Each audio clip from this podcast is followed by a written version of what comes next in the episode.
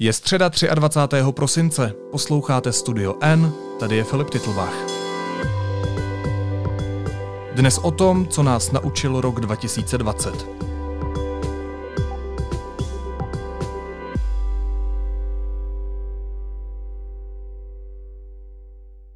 Rok 2020 se blíží ke konci. Máme za sebou bez pochyby náročné období. Co jsme se díky němu naučili a v čem jsme selhali?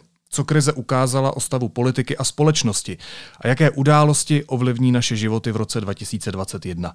O tom si budu povídat s šéf-redaktorem deníku N Pavlem Tomáškem. Pavle, vítej po čase. Ahoj Filipe, děkuji za pozvání. Pojďme začít u naší profese.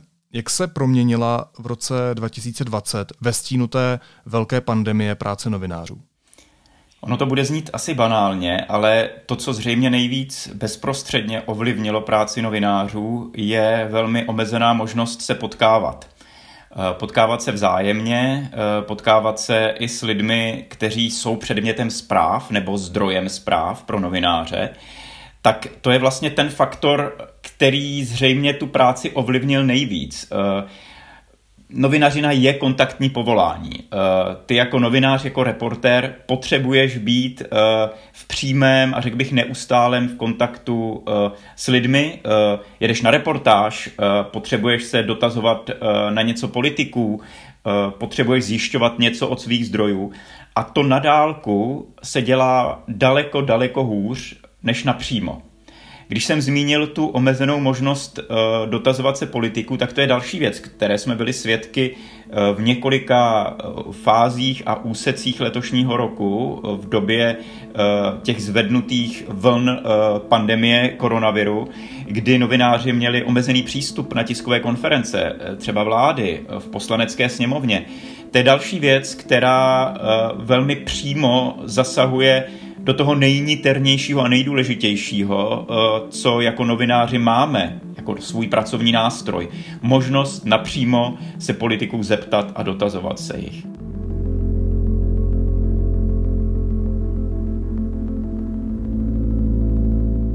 Takže to je určitě jedna velká oblast, eh, která eh, ukazuje, jak koronavirus, pandemie zasahla do práce novinářů. Možná bych zmínil ještě jednu, lidé se stali závislejšími na informacích. Média, eh, ta tradiční, už dávno nejsou jediný zdroj informací pro lidi, ale možná právě v takových situacích, v jaké jsme se ocitli v letošním roce, jsou důležitější než jindy. Pokud jsou to seriózní média, to znamená, pokud informace ověřují, pokud je dávají do kontextu, pokud je umějí podat srozumitelně a přitom neskresleně, pokud dokáží dobře selektovat. Pokud toto média umějí dělat, tak jsou v krizových a kritických situacích, eh, jaké jsme v letošním roce skrze koronavirus čelili, eh, mimořádně důležitá, důležitější než jindy. A viděli jsme to, že lidé byli závislí na informacích v tomto roce. A tohle byla velká, velký prostor pro média, aby tu svou roli naplnila. Já se možná ještě vrátím k té první části, o které jsem mluvil. Co v důsledku znamená, že částečně zmizela šance té osobní konfrontace? Jak se to projevilo na tom mediálním obsahu? A myslím globálně, všech médií, nejenom českých. Žurnalistika se dá i nedá dělat na dálku. Respektive, když ji děláš na dálku, ona je eh, tím velmi poznamenána. Eh, je to takzvaná telefonní žurnalistika. Řada redakcí i z důvodů, řekněme, omezených personálních kapacit, omezených rozpočtů redakčních, eh, což s čím se média vypořádávají řadu let, tak sklouzává k tomu, že dělá takzvanou telefonní žurnalistiku. Eh, že prostě eh, novináři vytočí číslo na telefonu, snaží se zjistit věc, napíší. To je žurnalistika, která je chudá. My, když jsme zakládali Deník N, tak jsme si zakládali na tom, že budeme dělat novinařinu v terénu, že budeme reportovat z terénu, že budeme přímo na těch místech, kde se něco děje. Byli jsme na řadě míst, eh, stihli jsme i velké třeba zahraniční cesty v letošním roce reportovat důležité události, ať už to byly volby v Americe, ať už to byla eh, krize v Bělorusku, ať už to byla eh, situace na řecko-tureckých hranicích, když bych jmenoval jenom ty, co mě vytanou na paměti jako první. To je novinařina, to je to, co je naše mise, náš úkol vůči lidem, kteří si nás čtou, předplácí, aby jsme jim zprostředkovali očité svědectví. aby jsme byli schopni reportovat z místa, tudíž pokud možno co nejpřesněji a neskresleně. To je důležitá uh, úloha žurnalistiky a koronavirus do toho na dlouhá období letošního roku hodil vidle. Ono to zní tak pesimisticky, ale předpokládám, že jsme se díky tomu i něco naučili. Co dobrého to té naší profesi přineslo, pokud něco?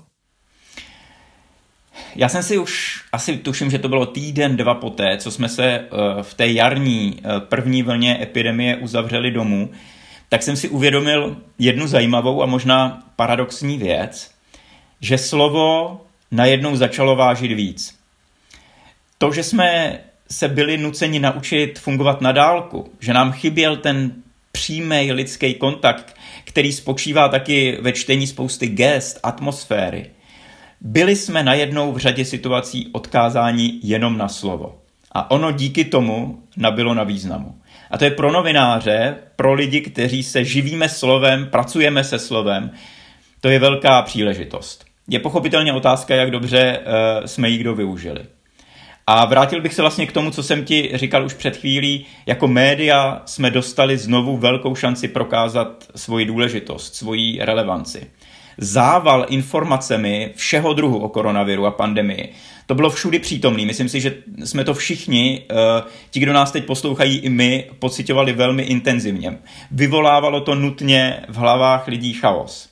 Je klíčovou zodpovědností novináře a média umět informace třídit, umět vyhmátnout to podstatný a srozumitelně to předat. To byla velká příležitost uh, pro kvalitní média. To je to, když se ptáš, co nám ta pandemie v uvozovkách jako profesi přinesla. A opět si myslím, že je to takovou hezkou sebespitnou vánoční otázkou, zda jsme uh, tuhle příležitost využili naplno, dostatečně, napůl, nedostatečně, anebo třeba vůbec. Budu ti oponovat. Není to naopak právě proto, že nám zbylo jenom to slovo. Právě proto, že jsme ztratili tu gestikulaci, tu náladu, ty niance.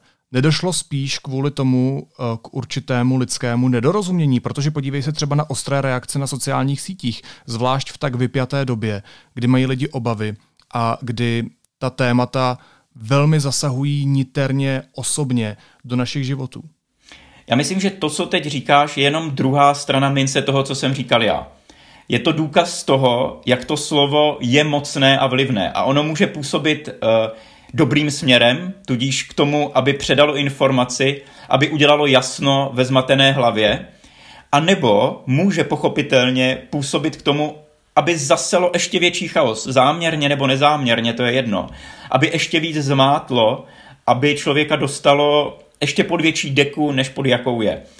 Eh, to si myslím, že není v rozporu, ale že to je součástí toho, že to slovo najednou bylo s ohledem na okolnosti ještě mocnější, než je běžně. Znamená to, že si víc musíme dávat pozor i jako novináři na to, co píšeme? Přesně tak. Na to, co píšeme, co říkáme. Teď jsme v uvozovkách ve vysílání, v podcastu. Je to uh, větší zodpovědnost, ještě větší zodpovědnost. Novinařina je obecně eh, povolání, které vyžaduje velkou zodpovědnost, protože má možnost a schopnost ovlivňovat veřejnost, ovlivňovat veřejné mínění, ovlivňovat náladu ve společnosti. V letošním roce a co vidíme, tak určitě i v tom příštím, tak ta zodpovědnost je ještě větší s ohledem na to, o čem se tady bavíme. My se logicky bavíme o žurnalistice, protože jsme oba novináři, je nám to řemeslo blízké, pohybujeme se v tom uh, vlastně po celý čas, po celý ten rok, ale pro všechny a nejenom pro novináře. Ta situace byla úplně nová. My jsme logicky museli vyšlapávat nové cesty, museli jsme debatovat o podobě toho našeho obsahu, přemítat nad tím, nad tím jestli neinformujeme moc, anebo jestli neinformujeme málo, jestli eh, částečně třeba nevyvoláváme paniku, protože i to se dělo v některých médiích, jestli dostatečně konfrontujeme odpovědné osoby a jestli to vůbec po tom telefonu, jak se říkal, jde. Jestli my sami se nenecháváme ovlivňovat vlastními obavami, protože i my zažíváme často i tragické osobní chvíle uh, během té pandemie. A u toho jsme jistě dělali chyby. A u toho jistě dělali chyby politici, na což jsme upozorňovali. Selhali v něčem uh, v tom posledním roce novináři, včetně nás? Já nechci učinit úplně kategorický soud, uh, že novináři či média v něčem selhali. jsou ale otázky, který, které si potřebujeme klást.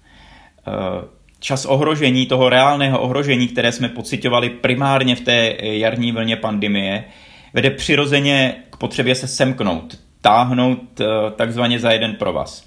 To je na jednu stranu logické a přirozené, na druhou stranu je to pro média, která mají hrát důležitou roli kontrolora, oponenta moci, té politické, státní, obecně mocných lidí, tak to je velmi choulostivá situace.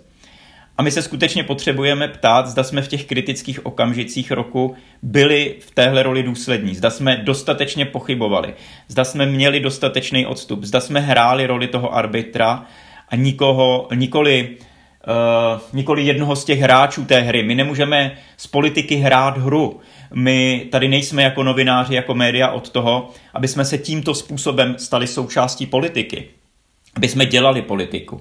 My jsme skutečně od toho, aby jsme ty politiky kontrolovali, aby jsme se jim dívali pod prsty, aby jsme poukazovali na jejich chyby, aby jsme uh, poukazovali na rozpory v jejich vyjádřeních, aby jsme jim připomínali to, co slibovali a nedodrželi. Od toho tady jako média jsme a uh, já jsem to zatím formuloval jako otázky, ale mám tam řekněme, určitý stín pochybnosti, že se nám mohlo stát v určitých částech roku, že jsme v této roli nebyli dostatečně důslední a e, pokud to tak bylo, tak tohle zřejmě e, je největší selhání, jakého se kdy novinář a kdy média mohou dopustit. No jo, ale co když jsme do té hry chtě nechtě zataženi? Protože podívej se například na premiéra Andreje Babiše, který se několikrát vyjadřoval k médiím během té pandemie. Často si stěžoval, e, že jsou média moc kritická, některá, zvlášť česká televize. Samozřejmě ta mediální masáž je neuvěřitelná. E, na čele s českou televizí samozřejmě viděli jste tu debatu, kde jsem ani nedostal slovo, kde jsem nemohl reagovat na ty lži našich oponentů, ale to není nic nového. E, Česká televize má několik pořadů antibabišovských. A samozřejmě... Jak se potom zachovat? Protože přece i určitá část voličů nebo sympatizantů premiéra nebo jakéhokoliv jiného politika, který třeba střílí do těch médií, má potom pocit, že tu hru hrajeme, že my jsme ta opozice, e, která střílí do těch, do těch politiků a neuvědomuje si, že my jsme tady objektivně od toho, abychom sledovali veškeré chyby, kontrolovali mocné, koukali jim pod ruce a jak si zveřejňovali určité nepravosti. Co s tím? Musíme být důslední uh, v tom, že stojíme na té svojí pozici, že plníme tu svou roli a že se nenecháme vtáhnout do těch her. Pan premiér Babiš, kterého si zmínil, ale jakýkoliv další politik hraje svoji hru. A to je třeba vidět. A to je třeba uh, říkat a ukazovat uh, těm lidem, kteří jsou našimi čtenáři, kteří konzumují média, kteří se dívají na televizi, že to je jejich hra. Naše role je tu hru nehrát, protože naše úloha je jiná. Tohle je třeba opakovat a hlavně je třeba nesklouznout k tomu, že člověk s nimi tu hru začne hrát. Uh, protože oni pochopitelně, blížíme se do volebního roku. To znamená, že všechny tyto hry Eh, PRové, marketingové, eh, eh, které mají hrát na nálady ve veřejnosti, tak se pochopitelně zintenzivní ještě v příštím roce. Je potřeba získat hlasy ve volbách. A tady je třeba být důslední v ochraně té naší role médií, o které se bavíme a nenechat se vtáhnout do té hry, kterou hrají politici. Hele, osobní otázka, není to někdy o nervy? Nezatáhnout, nenechat se zatáhnout, uh, nehrát tu hru, nevymezit se vlastně je to o nervy a líp než já by o tom dokázali hovořit kolegyně a kolegové, kteří v našem spravodajství mají na starosti politiku třeba a kteří uh, se potřebují uh, neustále stýkat a být v kontaktu s politiky, o kterých tu hovoříme a dotazovat se jich a nenechat se do toho vtáhnout a nenechat do toho promítnout svoji emoci. Uh, pro ně je to ještě daleko těžší, než pro mě, který uh, je přeci jenom má odstup, eh, sedí eh, dřív v kanceláři, dneska tady v pracovně, kterou mám doma. Tady eh, je ta situace ještě těžší pro reportéry, politické reportéry v terénu a máš pravdu, je to velmi těžké. Co ta krize ukázala o stavu české politiky? To si myslím, že je bolestivé zjištění roku 2020. Ono to tedy není úplně nové zjištění, je to do značné míry jen potvrzení toho, co jsme o české politice tušili či věděli, eh, tedy že nefunguje, eh, že nefunguje dobře. Co bylo poznání do velké míry nové je to, že neschopnost fungovat, či mm, já nevím, dokonce řekl bych paralýza svého druhu, tak postoupila z politiky do klíčových částí státní zprávy. My jsme viděli v průběhu roku, jak selhávala hygiena, jak selhávalo trasování, jak selhávalo testování, Vidíme právě v této době, jak nedostatečně jsme připraveni na očkování. Takže to je jedna, myslím, ze velmi znepokojivých věcí letošního roku, eh, kdy jsme viděli, že ta nefunkčnost té politiky, té vysoké politiky, tak vidíme, jako kdyby se přenášela eh, do státní zprávy. Což v těch krizových situacích, zase v jakých jsme eh, letos byli, tak je klíčové, aby stát fungoval, aby fungoval státní aparát, klíčové státní úřady a orgány. A to si myslím, že se ukázalo, že bohužel ne vždy, nechci paušalizovat, ale ne vždy uh, fungovalo dobře. A je to současnou garniturou politickou, anebo je to důsledek desítek let špatných rozhodnutí a určité zanedbané péče o státní zprávu? Určitě obojí. Určitě obojí. Nelze odmyslet to, eh, co se dělalo nebo nedělalo směrem ke státní správě za posledních 30 let nelze odmyslet to, co udělala současná vládní garnitura. Ona je o moci už opravdu dlouho, to je třeba taky připomínat. A eh, je to samozřejmě i role opozice politické, aby na tyto věci poukazovala, aby měla plán, eh, aby byla schopna představit věrohodný plán pro tu možnou alternativu a situaci, že bude muset nebo bude moct eh, vystřídat současnou vládní garnituru. Určitě to není vina jenom současné vlády, ale je to velká vina současné vlády. Já jsem se rozhodl, že v té dnešní epizodě se pokusím najít i světlé momenty a, a že se pokusím najít nějaké body, ze kterých se třeba můžeme učit v těch následujících letech. A, tak by mě zajímalo, jestli ta politika podle tebe ukázala i něco v tom dobrém slova smyslu. Já si myslím, že jo. My jsme prošli dvě, dvěma volbami vlastně v letošním roce na podzim. Byly krajské volby, byly senátní volby. Eh, tam se, myslím, ukázalo, eh, že respektive politici, primárně samozřejmě opoziční, si otestovali v praxi spolupráci, která je eh, klíčová z pohledu toho příštího roku sněmovních voleb, které nás čekají. Ta schopnost spolupracovat, domluvit se, to není jediný předpoklad rozhodně, který je, řekněme, v očích voličů důležitý, když se dívají na to, zda existuje síla, která by mohla nahradit tu dosavadní vládní garnituru. Ale je to určitě předpoklad důležitý a myslím si, že tohle poznání uh, přinesl letošní rok, uh, že politici, aspoň část z nich, jsou schopni uh, nějaké základní dohody, domluvy na společném postupu. To je věc, která si myslím, že by se dala, když budeme čistě v té oblasti politiky, označit za uh, nějaký, nějaký světlo, světýlko, uh, který ukazuje aspoň potenciální naději pro českou politiku. Já nerad generalizuju, ale protože ta krize se týkala uh, každého z nás úplně jinak. Je to rok plný osobních příběhů, ale i oddychnutí, i tragédií, ale uh, ono to jinak než generalizovat nejde, když se tě potřebuji zeptat na otázku, jak ta pandemie uh, ovlivnila naší společnost a jak my jsme na ní reagovali. Co v nás ta krize probudila? Ono to zas bude svádět ke generalizaci. Logicky ta tvoje otázka zároveň to možná bude velmi obecné z části to, co budu říkat. Ale společnost, každá společnost, tedy i ta česká, se skládá z dobrých a zlých lidí, jestli to takhle můžu říct. Pojďme nespekulovat o poměru, ale zastoupeny jsou ve společnosti vždycky oba druhy lidí. A co krize, eh, jako je ta, kterou jsme letos prošli, kterou procházíme, dělá, je to, že probouzí v lidech to dobrý i to zlý, co v nich je. V dobrých obvykle to první, ve zlých obvykle to druhý. A myslím, že přesně tohohle jsme byli letos svědky. Viděli jsme obrovskou vlnu solidarity, lidé si byli schopní a ochotní pomáhat. Co mi přišlo zvlášť cený a pozoruhodný, tak to byla dobrovolnická pomoc starým lidem. To mi přišlo, eh, že ukazovalo obrovský sílu v té společnosti. Víme, že obecně populace stárne, tohle mi přišlo obzvlášť důležitý poznání letošního roku.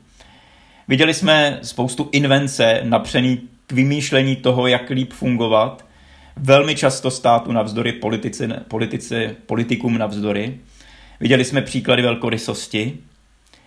Na druhé straně bylo hodně příkladů bezohlednosti. Lidí, kteří se z nějakého důvodu rozhodli chovat způsobem, který byl a je ohrožující pro jejich okolí. Objevila se hrubost, egoismus, neschopnost vnímat rozdílné potřeby druhých, respektovat je a chovat se patřičným způsobem. Ta situace je objektivně těžká. Ten tlak na každého jednotlivce, na společnost jako celek je obrovský. Jsme denně konfrontovaní s tím, že nejsme schopni, a tady se vracím k tomu, co jsme se, o čem jsme se bavili v té politice, tady není jenom na politicích, ale nejsme schopni si zvolit dobrou vládu, nejsme schopni si zvolit kvalitní politickou reprezentaci, to je také potíž uh, mnoha let a řekněme desítek let zpátky v tom moderním vývoji české politiky a české společnosti. A z důsledky toho všeho budeme žít celý příští rok.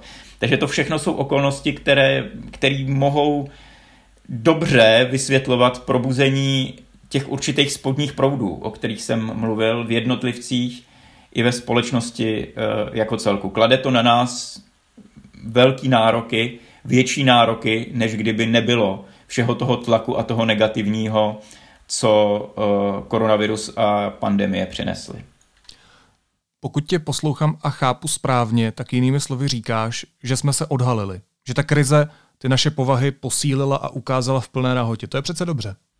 Ano, ano. Já si myslím, že to je, to je určitá moc, nebo kouzlo, když bychom chtěli, uh, už jsme v čase pohádek, můžeme mluvit o kouzle, tak uh, to je určitý kouzlo krize, uh, že odhaluje, odhaluje to silný i to slabý a zesiluje to. A ono se to střetne, střetne se to v té společnosti, střetne se to v konkrétních situacích, kterým jsme vystaveni a člověk si jenom může přát, aby on sám ukazoval a probouzel a posiloval v té krizi to, co je v něm silný a dobrý. A co s tím? Jak to využít? uh, já jsem, uh, když jsem si vlastně přemýšlel uh, trošku o tomhletom roce, tak jsem si říkal, že se potvrdilo takový to rčení, taková ta životní pravda, že není ani tak podstatný, co se ti stane v životě, ale co uděláš s tím, co se ti stane. A tohle si myslím, že je jedno z poučení letošního roku, že člověk by to měl vzít uh, moderně řečeno jako výzvu, jako příležitost, jako šanci udělat něco se sebou a probudit v sobě to dobrý a silný a dát to ve prospěch samozřejmě sebe, eh, toho, co on v životě chce, potřebuje dosáhnout ale pochopitelně taky ve prospěch toho svého nejbližšího okolí a společnosti jako celku. A my jako novináři, když se vrátíme tady k té naší profesi, tak máme zodpovědnost vůči společnosti, vůči tomu, co se ve společnosti děje, tak tomu dostat a udělat maximum eh, z toho, co člověk umí, čím byl obdařen jako talentem a nějakými dary a tohle to využít, nenechat se převálcovat eh, tím, co se valí negativního, a na tohleto myslet a tohleto zkoušet v sobě posilovat a vydávat to ze sebe. Jak si, Pavle, prožíval ten letošek ty? A já se tě neptám na nějaký konkrétní události, já se tě ptám spíš na to, jestli tu teorii, kterou si mi teď přednes, jestli se ti daří převádět do té praxe. Ten rok byl těžký i pro mě osobně. Eh, když zůstanu ještě u práce, tak vlastně řídit několik měsíců v kuse na dálku 40 člený redakční kolektiv je velmi náročné. Nastavit to fungování na dálku efektivně, nechat přitom proudit volnou a tolik potřebnou debatu mezi lidma v redakci, mít možnost s kolegama promluvit, formálně, pracovně, ale i neformálně, eh, osobně, lidsky, to klade obrovský nároky na čas, na disciplínu a bere to spoustu energie.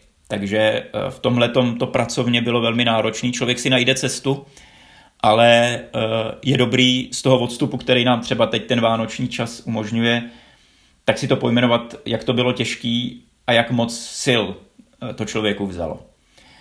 Když bych trošku šel do té osobnější roviny, já nejsem člověk, který by vyhledával velkou společnost, cítil se jako ryba ve vodě na velkých schromážděních lidí, nicméně, jak ten rok postupoval a jak se na podzim znovu omezila možnost se potkávat, tak i takový člověk jako já začne pocitovat, že mu přímý kontakt s přáteli, s širší rodinou, se známými chybí.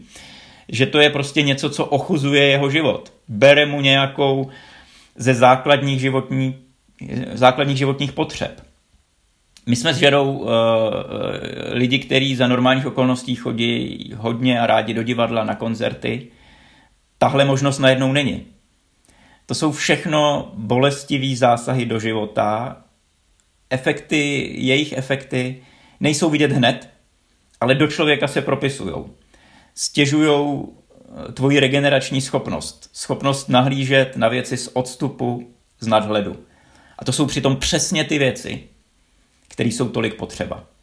Takže to je těžký úkol, eh, osobní i pracovní, jak eh, z tohohle toho tlaku, který ti bere důležité věci, který nutně potřebuješ pro to, aby si mohl plnit tu svoji roli jako člověk, jako partner, jako novinář, jako šéf v práci, tak ti berou a ty si, ti to berou a ty si to zároveň potřebuješ někde brát.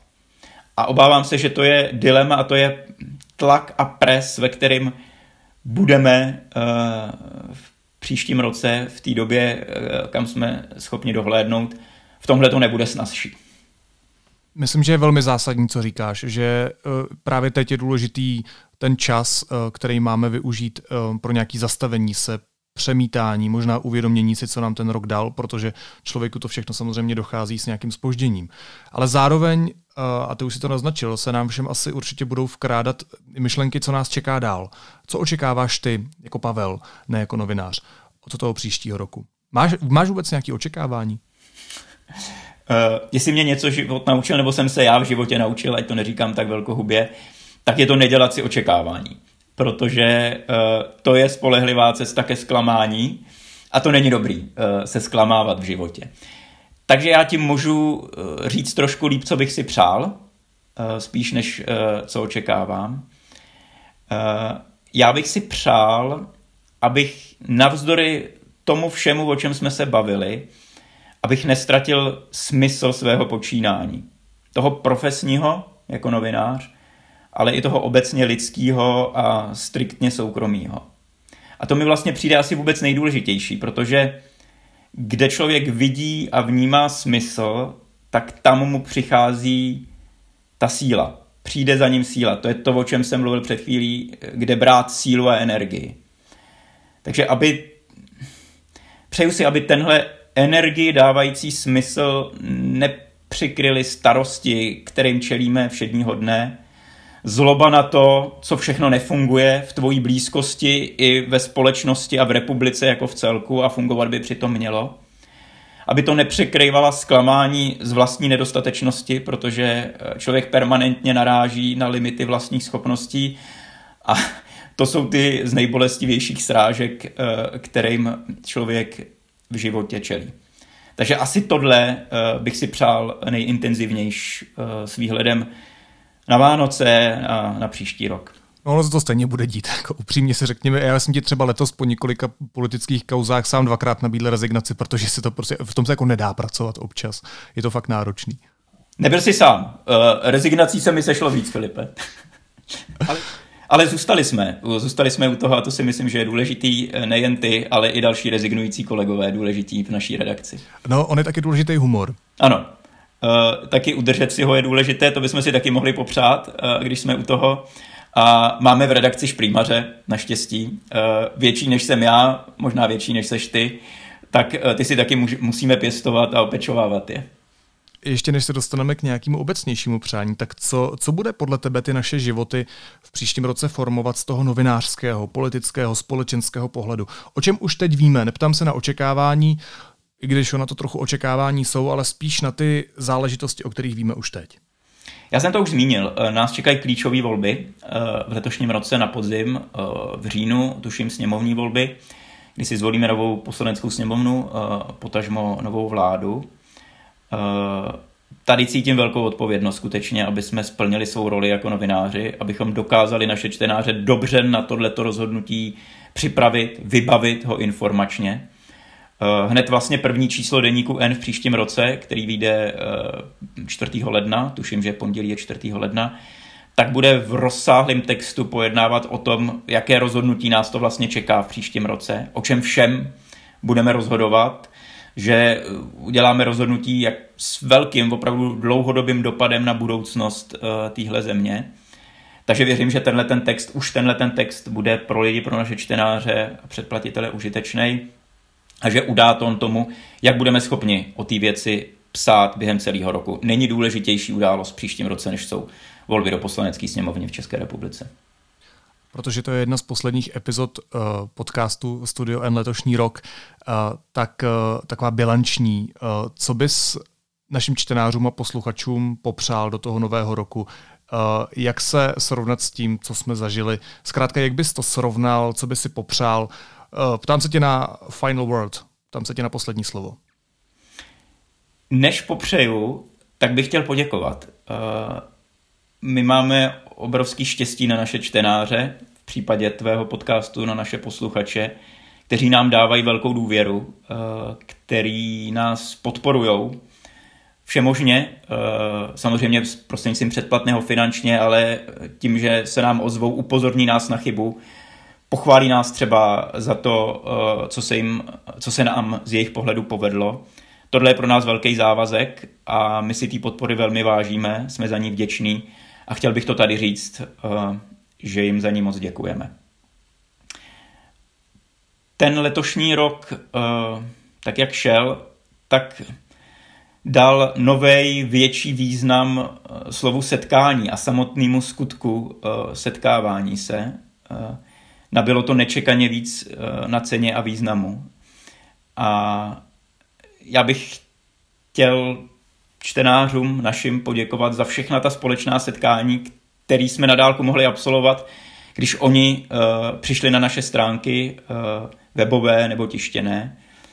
Velmi si toho vážíme, té společnosti, kterou nám takto dělají a děláme všechno pro to, aby uh, v té naší společnosti jim bylo dobře.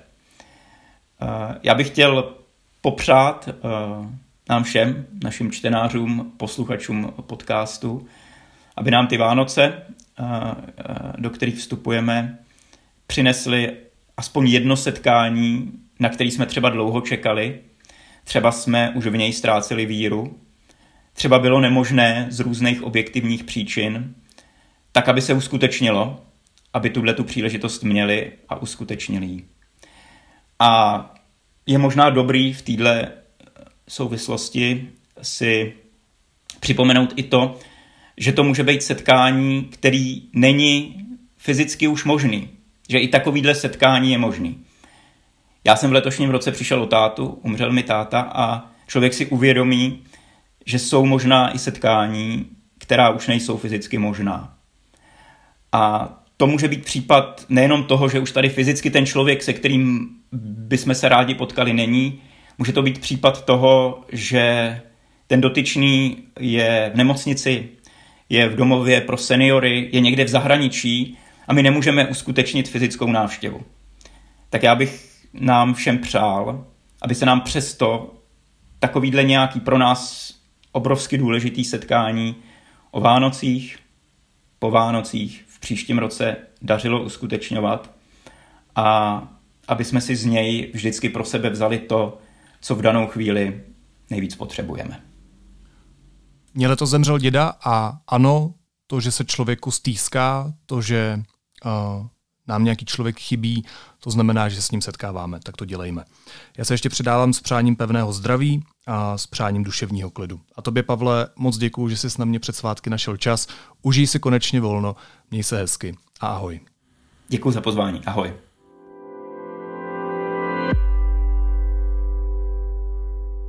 A teď už jsou na řadě zprávy, které by vás dneska neměly minout. Vláda prodloužila nouzový stav o 30 dnů do 22. ledna. Oznámil to premiér Andrej Babiš. Včera k tomu získala souhlas sněmovny. Kabinet dnes také rozhoduje o zpřísnění opatření proti šíření covidu. Školy přejdou od 4. ledna na distanční výuku. Fungovat budou v nejvyšším stupni PES. Dálková výuka tak bude na všech stupních s výjimkou mateřských škol, speciálních škol a prvních dvou ročníků těch základních. Oznámil to ministr školství Plaga na Twitteru. Ode dneška je možné se letecky vrátit domů z Británie. Podmínkou je předložení negativního testu před nástupem do letadla. Může jít o antigenní či PCR test. Nesmí být starší než 72 hodin. Po příletu platí domácí karanténa a nutnost druhého testu. Sportovcem roku 2020 se stal hokejista David Pastrňák, který se stal v minulé sezóně nejlepším střelcem NHL společně s Rusem Alexandrem Ovečkinem. Druhá skončila Ester Ledecká, která zvládá vyhrávat ve světovém poháru na lyžích i na snowboardu. Třetí místo obsadila rychlobruslařka Martina Sáblíková. A Evropská komise si už po druhé posunula lhůtu na vypracování finální zprávy k druhému auditnímu šetření možného střetu zájmů premiéra Andreje Babiše. Brusel požádal české úřady o další doplňující materiály.